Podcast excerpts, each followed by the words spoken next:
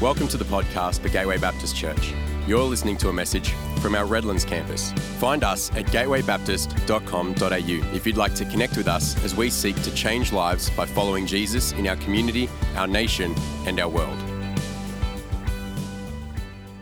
We're starting a new series this morning on the back of Easter. We're looking at the letters to the churches in the book of Revelation. Yes, we are preaching from Revelation. I'm nervous, you're nervous, we're all nervous. Let's get over it and keep going, all right? Uh, so there, are, there is a life group series that goes along with it. There are uh, physical booklets that you can find out in the foyer afterwards. We have limited copies of these, so if you you prefer to have a physical copy, um, grab one of those today if you're in a life group or a life group leader. Uh, or uh, even if you want to do it on your own, maybe in your family, grab one of those. Or the alternative, if you're uh, more tech minded, is you can scan the QR code in front of you, go to the bottom of the links, click life group resources, that'll take you straight to a PDF copy of that booklet. I'm I am excited. I'm not nervous. I am excited about this series. I think God's going to really encourage us and challenge us as He does in these letters.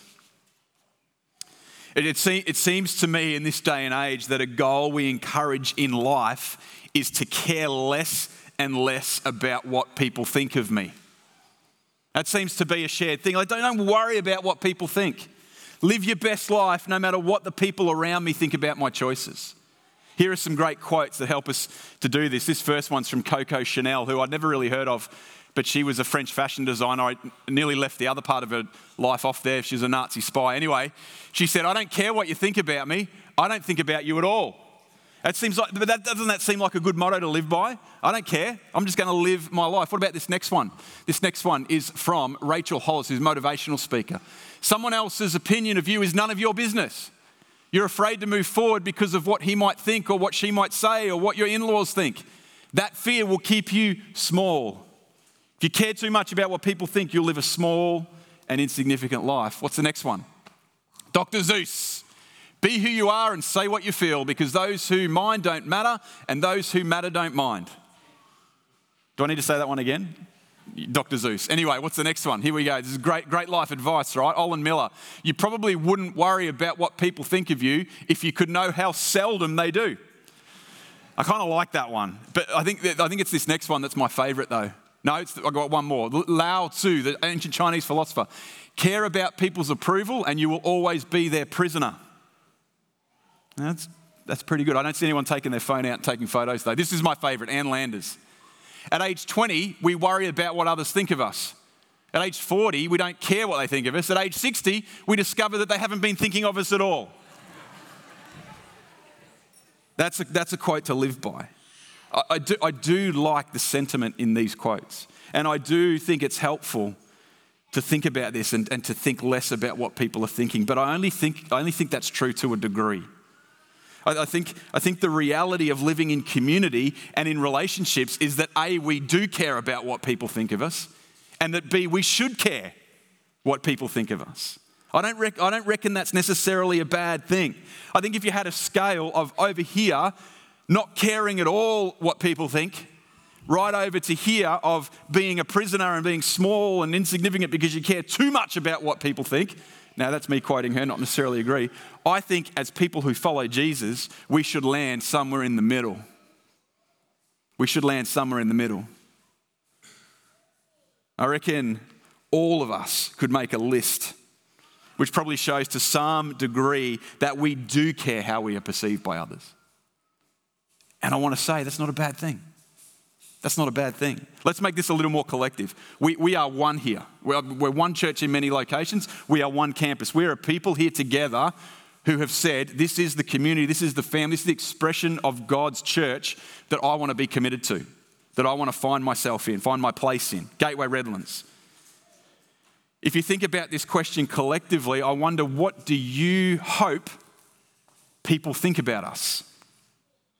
I think that's an important question.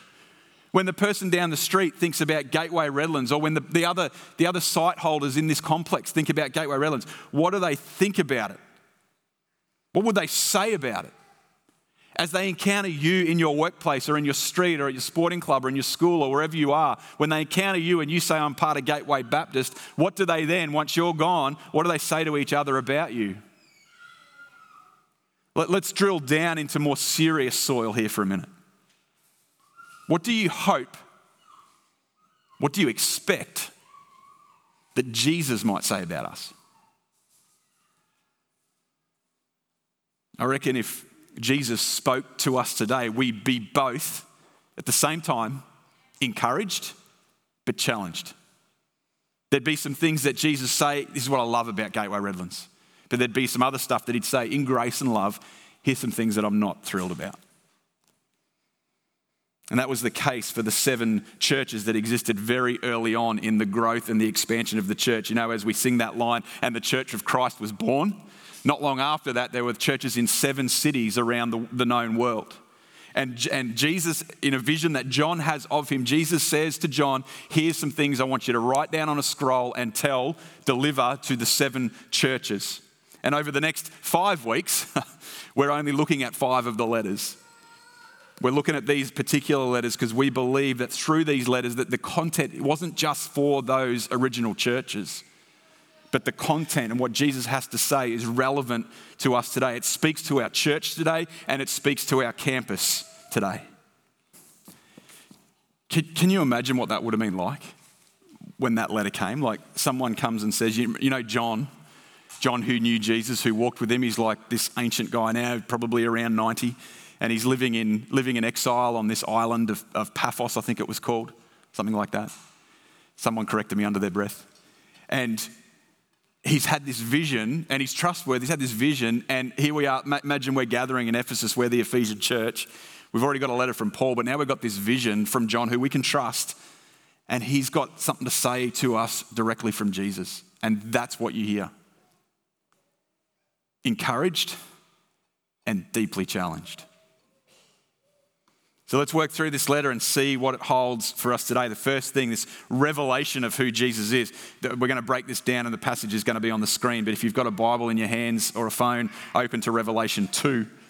And we're going to go, it's in verses uh, 1 to 7. And I'm going to jump around a bit through Revelation and some other verses, but um, just keep it open on Revelation 2. So, the revelation of Jesus is this these are the words of him who holds the seven stars in his right hand and walks among the seven golden lampstands. The first thing that's so obvious about who this him is is that it's Jesus. I think we all kind of knew that, right? This is who the him is of this verse. And if we, if we have any doubt, all we need to do is jump back to Revelation chapter 1. And this is John writing. He says, I turned around to see the voice that was speaking to me. And when I turned, I saw seven golden lampstands. And among the lampstands was someone like a son of man, dressed in a robe reaching down to his feet and with a golden sash around his chest. This is the glory of Jesus. The hair on his head was white like wool, as white as snow, and his eyes were like blazing fire. His feet were like bronze glowing in a furnace, and his voice was like the sound of rushing waters. In his right hand, he held seven stars, and coming out of his mouth was a sharp, double edged sword. His face was like the sun shining in all its brilliance. That's Jesus because he's glorious. And even though those terms that John used back then like hair like wool, we think old, you know, white hair. But John's just using words to describe what he saw. This is, this is Jesus glorified. Every one of those phrases, he looked like this. He looked like this. I can't, wish I could describe him to you, but I can't. This is Jesus. And this is for John, the, the appearance of Jesus had made him fall to the ground like he was dead. That's how glorious Jesus was in his vision. And so that's who this person is. This is the one who holds who holds the stars and, the lamp, and walks among the lampstands is Jesus. So, what are the stars and what are the lampstands? Well, again, if we go back to Revelation chapter 1, we see the mystery of the seven stars that you saw in my right hand and of the seven golden lampstands is this. I love it when Jesus does this, by the way. You know, there's a few parables where he teaches them, but then he comes back later and explains them. I wish he did that all the time. He does it here as well. He goes, okay, John, I, I know you're freaking out right now. I know you nearly carked it on the floor there, but let me just explain to you what's going on here. See these seven stars in my right hand? These are the angels of the seven churches. And the seven lampstands, we've tried to recreate them here, although there's more than seven. I know what's going on there. But anyway, these lampstands represent the seven churches. And what is going to follow are seven letters to these churches. Now, the angels of these churches, there's a, there's, a bit of, there's a bit of debate about what's going on here. On the one hand, you've got the view that the angels of the churches are like a guardian angel in the spiritual realm appointed to, to take guard over each church. So, to follow that through, Gateway Baptist and then Gateway Redlands would have a guardian angel appointed by God in heaven to say, You're to be the guardian angel over that church. A far more conservative view, though, on the other hand, is that the word angel actually means messengers. And so the angel of the church is the messenger, the one who speaks and leads the church. So this would be the pastor of the church as we would know it today. That's the one who Jesus is writing to. And, and, and Jesus is saying, I hold these people, or these angels, whichever way you want to go, in the palm of my hand. So, what are the lampstands then? Well, again, it's really obvious. They're the church themselves. And I love the picture, the imagery of the lampstand, the light to the world, the city on a hill, the, the, the community designed to burn brightly in a dark world. A lampstand is a beautiful representation of, of Jesus' vision for his church. Whether you sit on this side that the, that the angels are actual angels, or you sit on this side that the angels are pastors. I, I like that. I'm an angel, that's good. No, I'm just kidding. Whatever's going on, Jesus holds the authority over his church. He holds the angels in the palm of his hand, and he's the one who walks among the lampstands. He can snuff them out and light them as he pleases. The church should never forget that the senior of senior pastors is Jesus. Jesus is the one who leads his church. Jesus is the one who builds his church. Jesus is the one we submit to. You don't submit to anyone else except Jesus.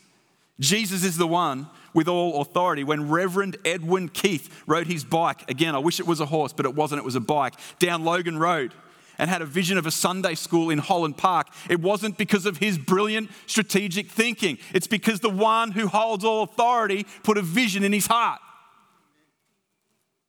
Jesus was establishing a new lampstand in that moment. Four years and two days ago. And in the months of planning that led up to us being planted here at Victoria Point, that wasn't simply a clever idea motivated by a McDonald's type approach to church that we'd have as many gateways as possible scattered throughout Brisbane, a franchise approach to get as many of us out there as possible. No, no, it wasn't that. It was Jesus establishing a new lampstand. It was Jesus deciding, I need this church in Victoria Point and from the places from which we all came this morning. Jesus is the one who holds all authority. Church, we can never forget we belong to Him. We are accountable to Him. He is the senior, senior pastor of the church. And we bow in honor, we bow in trust, we bow in worship, and we bow in submission to Him and Him alone. So when He speaks, we should be listening. He goes on to say in Revelation 2 2, I know your deeds, your hard work, and your perseverance. I know that you cannot tolerate wicked people, that you have tested those who claim to be apostles but are not, and have found them to be false. And then he picks it up again in six this commendation. You have this in your favor. You hate the practices of the Nicolaitans, which I also hate. Jesus sees the hard work being done to establish the church. And, and, and he sees that they have held firm doctrine, firm theology through attack and through invasion. Hear this, and here it is Jesus meant to say it. He commends that. He commends the church at Ephesus for their firm grip on truth, for their hard work, and for their perseverance against that which would derail them. He commends it. It's a good thing in his eyes. He, Jesus likes it when this platform right here that I'm speaking to you from is protected. That not just anyone can get up here and speak about whatever they like. There is a protection, there is a barrier around this thing that we have called teaching and preaching. Jesus commends that. You, you test the apostles, you test the prophets. And, and you, when you find them to be false, you don't have anything to do with them. They're not allowed into this position. Jesus says that's a good thing. Uh, that, that's, all, that's all pretty internal, internal stuff, but, but Jesus also says this, also gives this reference to the Nicolaitans and says, You hate the work of these Nicolaitans, and I do too, and he, and commended for that. Problem we have with the Nicolaitans is there's not a whole lot of clarity about what they promoted. Some believe that one of the things that the Nicolaitans were on about was the sharing of marriage partners. At this point, it's great the kids have gone out, although my, some of my kids are still here the sharing of marriage partners. And at the time in a Roman culture, wives belonged to husbands. They were the property of the husbands and they were there for the enjoyment of men. And so the Nicolaitans were saying, so therefore we should share them. This is diabolical. This is horrendous. And this was going on, in, and this was invading the church. The church became a place, some people believe, the church became a place where this wife sharing would happen. And it's horrendous. And Jesus makes the point of saying, You hate that, and I hate that too. Whatever the details were, what was going on. See, Ephesus was like the central place. There was a temple to Artemis, the sex goddess Artemis, right in the heart of the city. And so, whatever the sexual, uh, sexual things that were going on in the city, the, the church at Ephesus was doing a really good job of keeping that out of the church and not allowing it to infiltrate, not allowing it to come in and take root in the church. And Jesus commends that, not allowing worldliness to seep in. So, getting doctrine sorted, believing the right things, protecting what is taught at gatherings, what we sing, our practices, our lifestyle, making sure that's all right. Jesus commends it all. Yeah, I'm, making a point of this because I think right now there is a danger from moving away from all of this and watering things down, accommodating the core beliefs of the, the core tenets of the gospel in order to make it more palatable, to go a bit easy, to take it a bit lightly. But if we do that, we actually mess with the power that the gospel has to transform lives. And I love being part of this church that seeks to welcome everybody but also doesn't seek to water down or make the gospel more palatable and therefore give so much of it away. Jesus commends that. He goes on to say in verse 3 You have persevered and endured hardships for my name. It's important, for my name, and have not grown weary. This, this, is, like, this is like another stamp of approval on, on the Ephesian Christians. This is actually the consequence of what Jesus commends. Because they did this, what has happened is they've attracted persecution, they've attracted uh, critique and, and criticism. But with that critique and criticism, they have endured and they've, they've not grown weary and they've persevered. And Jesus says, I see that and I love that. As the church embodies the lifestyle of Jesus, living as the people of his kingdom in this world, we should expect criticism. We should expect ridicule. But this church in Ephesus stood firm. So, by, by all appearances, this church at Ephesus was a healthy church. If this church was around today, you might have heard about this church in all the headlines, and, and good headlines, not like some of the headlines we've been reading more recently, but headlines. And, and maybe you'd even go, you know what, wherever this church is, let's say it's still in Europe or Asia, no, Europe. I'm going there because there's a conference that the Ephesus church are running, and I'm going because they are the pin up church of what it means to be the church of Jesus Christ. So I'm going and I'm taking a bunch of friends with me. This is the sort of church that is a great church that maybe you and I, depending on how we're wired, would love to be a part of. And yet, this church, the church at Ephesus, in the eyes of Jesus, was in danger of losing its heart. It was in danger of Jesus coming over to its lampstand and snuffing it out, taking it away. And what is that church without its light? In 2 Revelation 2 verse 4 Jesus says, "Yet I hold this against you." Even that sentence makes me shiver. You have forsaken the love you had at first. This church at Ephesus was a loveless church. The love had gone. In their pursuit of getting all of this stuff right, they had not just forgotten, but a far more damning word, forsaken the love they had at first. They had so much going on for them. They were working hard for Jesus. They were theologically sound, not giving up when things got tough a strong faith, strong perseverance, yet what they lacked was endangering their very existence. Everything appeared so good, and yet they were in danger of falling off the edge of the cliff because they had forsaken their first love. Forsaken carries far more intent in my mind than just forgetting. It's almost like it's an intentional thing. Don't worry about that lovey dovey stuff. We just got to get truth right. We just got to do the right stuff. Don't, don't worry about love and all that silliness all that warm stuff. We just want to make sure it's truth and we're preaching the right stuff and deep theological teaching and all that sort of thing. We're going to work hard at that and we're not going to, we're not going to give anything away when people challenge us. They're all damned to hell anyway. There's no love. And this happened in Ephesus despite the warning that Paul gave to the church at Corinth. In 1 Corinthians 13, a passage that I reckon a lot of us are familiar with if I speak in the tongues of men or of angels, but do not have love, I'm only a resounding gong or a clanging cymbal. If I have the gift of prophecy and can fathom all mysteries and all knowledge, and if I have a faith that can move mountains, faith that can move mountains, isn't that the faith we want? Jesus said, if you have faith, you can tell that mountain, get up and move. I can have that, but if I don't have love, I am nothing. If I give all I possess to the poor and give over my body to hardship that I may boast, working hard for Jesus, but do not have love, I gain nothing. I wonder how we might replace the things that Paul highlights here in our day. If I have the best buildings, kitted out with the best gear and set design,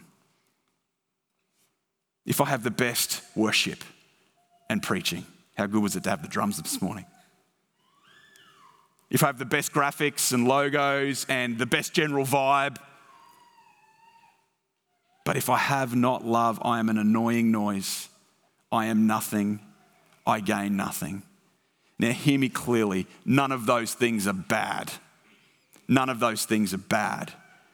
I love the worship that we have together on Sunday. I love how tight the band is. I love Maddie on the drums this morning. It was great, great to have that beat in. I love this facility. I love this building. I love being able to gather here. I love that we're in a complex like we are. I love Victoria Point. I love, love, love, love, love. But if I don't love God and I don't love others, all of that is nothing. I gain nothing. And it's the same for us. When we love them more than the love we had at first, well, Paul again says in Galatians 5 9, the only thing that counts is faith expressing itself through love, not faith expressing it through all those other things but faith expressing itself through love, not, not, not faith expressing itself through sound teaching, not faith expressing itself through good theology, not faith expressing itself through perseverance, not faith expressing itself through working hard for Jesus, but faith expressing itself through love. Love. Revelation 2 5, Jesus goes on to say, Consider how far you have fallen. Man, consider how far you have fallen. Repent and do the things you did at first. If you do not repent, I will come to you and remove your lampstand from its place. There it is. Without love, we cease to be a church that belongs to Jesus. That's the danger we face. Hear, hear that warning. That's the first thing to see. Removal of lampstand means no longer being a church that shines no longer being a church that re- belongs to Jesus. Who wants that? You, do you want to be that church? I don't. Okay, so what then? What then are we? What are we repenting from, and where, where do we need to get back to? If repentance is this change in direction, what are we walking back towards? What is this first love? What are the things that we did at first? I don't think this is complicated. It's not complicated, but what it is is the essence of all that Jesus did and taught. You remember the moment, and I reckon you know this even if you haven't been around church very long, where Jesus was asked the question, What is the greatest commandment? That is a singular question. What is the one greatest commandment? Jesus said, I can't give you one, but I'll give you two, a two for one deal. Here is the first one love God with all your mind, strength, soul, all of those things. The second is just like it love your neighbor as yourself. Loving God, loving others. Simple, but that's our first love. It's interesting that John's the one who has this vision because if you read his letters 1 John, 2 John, 3 John, he's known as the pastor of love. That sounds pretty good, I reckon. The pastor of love or the apostle of love. And he's constantly saying to his churches, love each other. Love each other. God loves you. Love God, love each other. Love each other, love each other. And this is the one who's writing the message now for the church at Ephesus.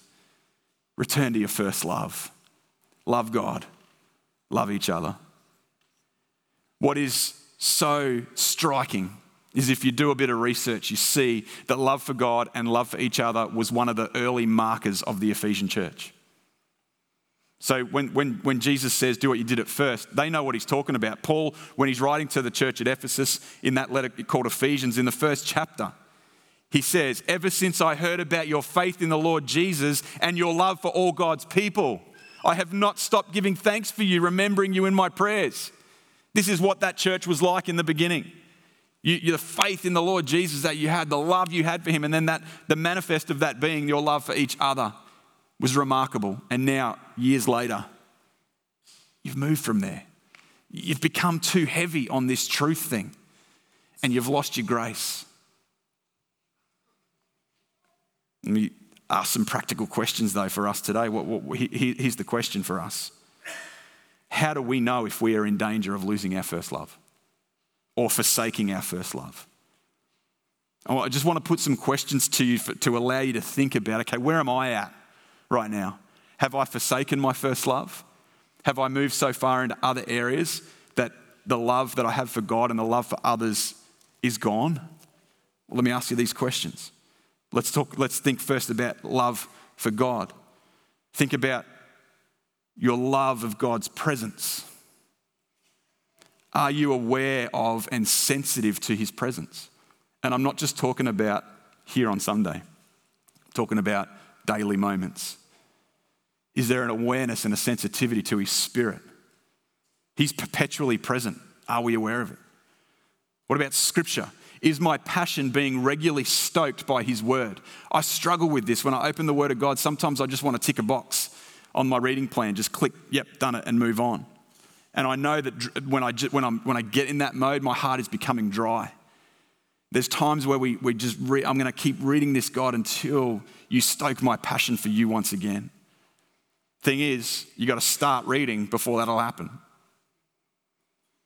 What about just a, a constant gratitude and thankfulness for the mercy of God?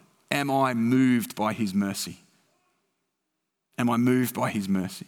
When I think about myself and I think about the onion layers of sin that just keep getting deeper and deeper and deeper, and I find that that's been my spiritual journey, how deep my sin runs. But as it's more and more exposed, just that gratitude for His mercy, that even despite that, He forgives me.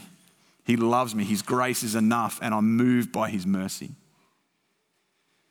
comes to loving God, am I, am I aware of and sensitive to His presence? Is my passion being regularly stoked by His word? And am I moved by His mercy? There are tons of other questions. But how's your love for God?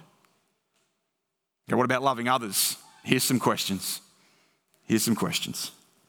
These were hard to write, actually. Am I quick to anger towards those around me?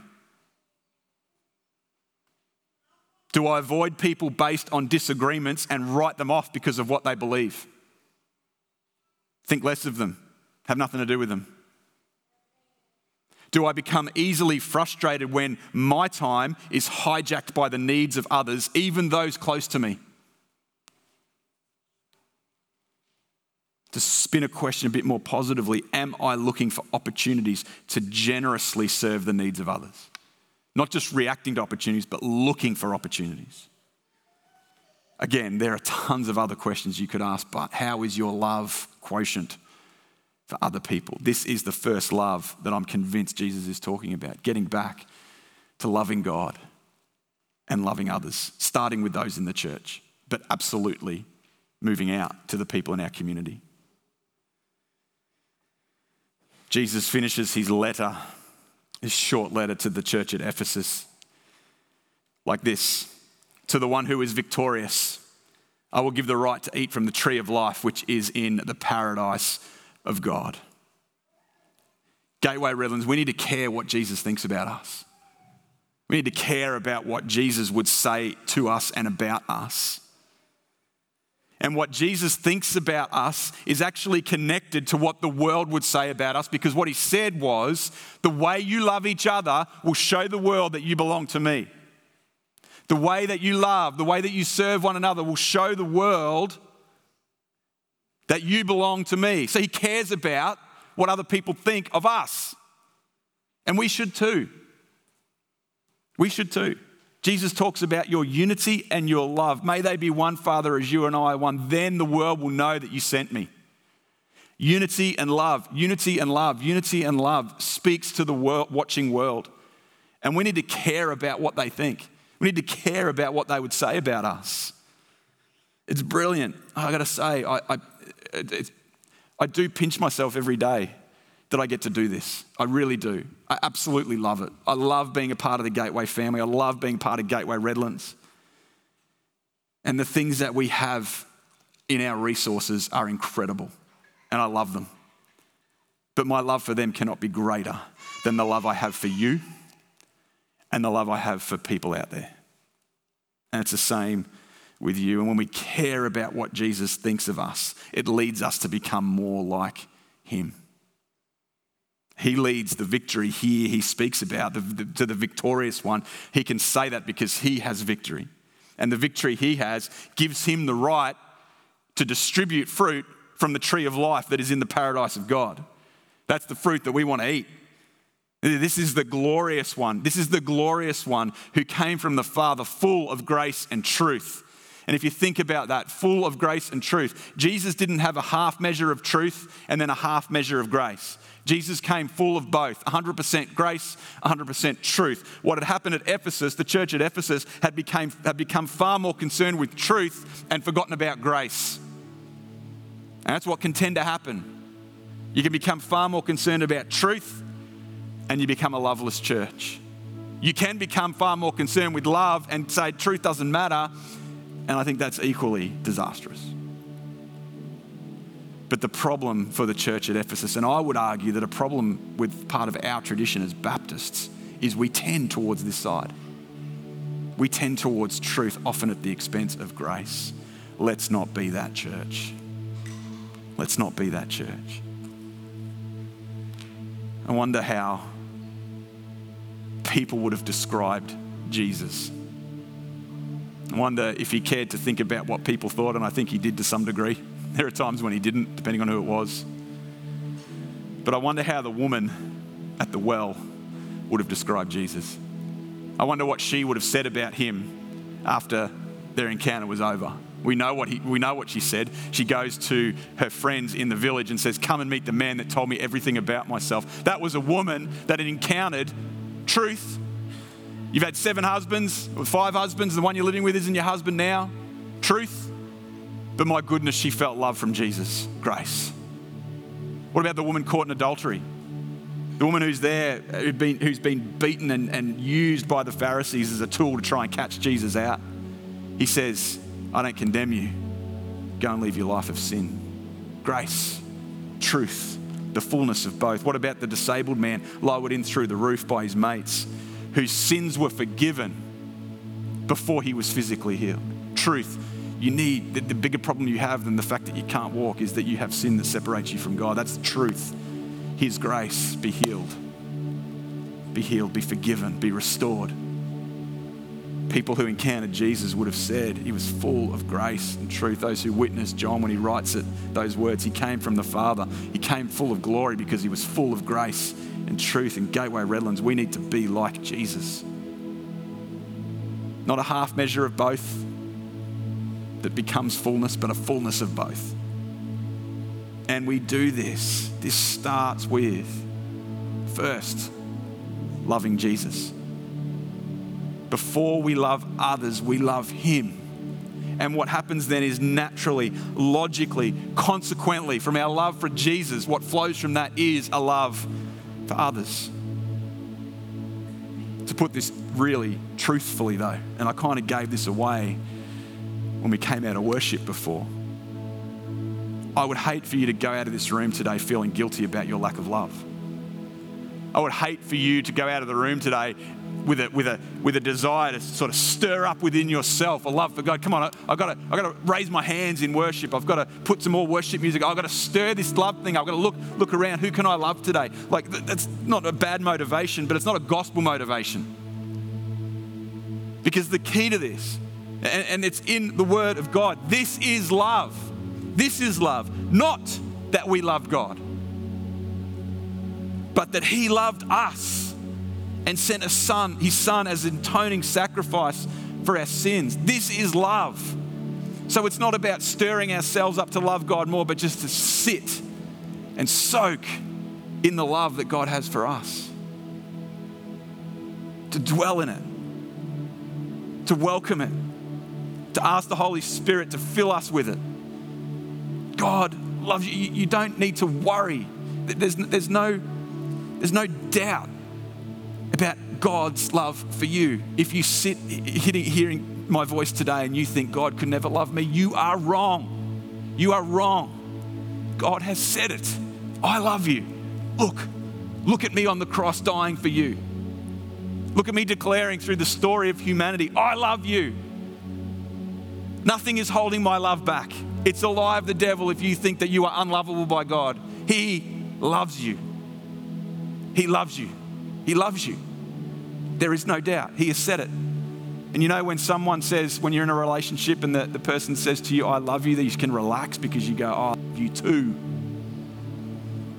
That's where our love for God comes from. Not that we love Him, but that He loved us and gave His Son as an atoning sacrifice for our sins. So we can say, without risk or fear, We love you. I love you too. I love you too. Just close our eyes and bow our heads for a minute. The last thing I want is for this moment to be forced. I don't want to manipulate this moment, but what I do want to create is a space and a moment where the Holy Spirit might come. Because the Holy Spirit delights in doing this. It is the Holy Spirit's delight to fill your heart with the love of God. It is the Holy Spirit's delight to glorify Jesus.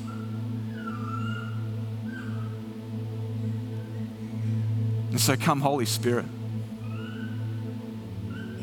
Just as you hovered over creation waiting for the moment to come and begin creation. Just, I just have a picture, and this at the beginning of the service, that you're just hovering and you're waiting for that heart to say, Come. Oh God, I've, I feel like I'm forsaking my first love. I feel like I'm forgetting my first love. And I need you to come. I need you to come and stir in me and awaken me and fill me again with your love. And if that's your prayer, just hold your hands out, just, just really simply in front of you, your, hand, your hands with your palms up, just in a sign of surrender. Oh God, I'm, I feel like I'm on that path of forsaking my first love. And I need you, Holy Spirit, to come and fill me again. We hope you've been blessed by this message. If we can pray for you or you would like to take a further step in your relationship with Jesus, we would love to connect with you please head to gatewaybaptist.com.au and click on Get Connected to let us know.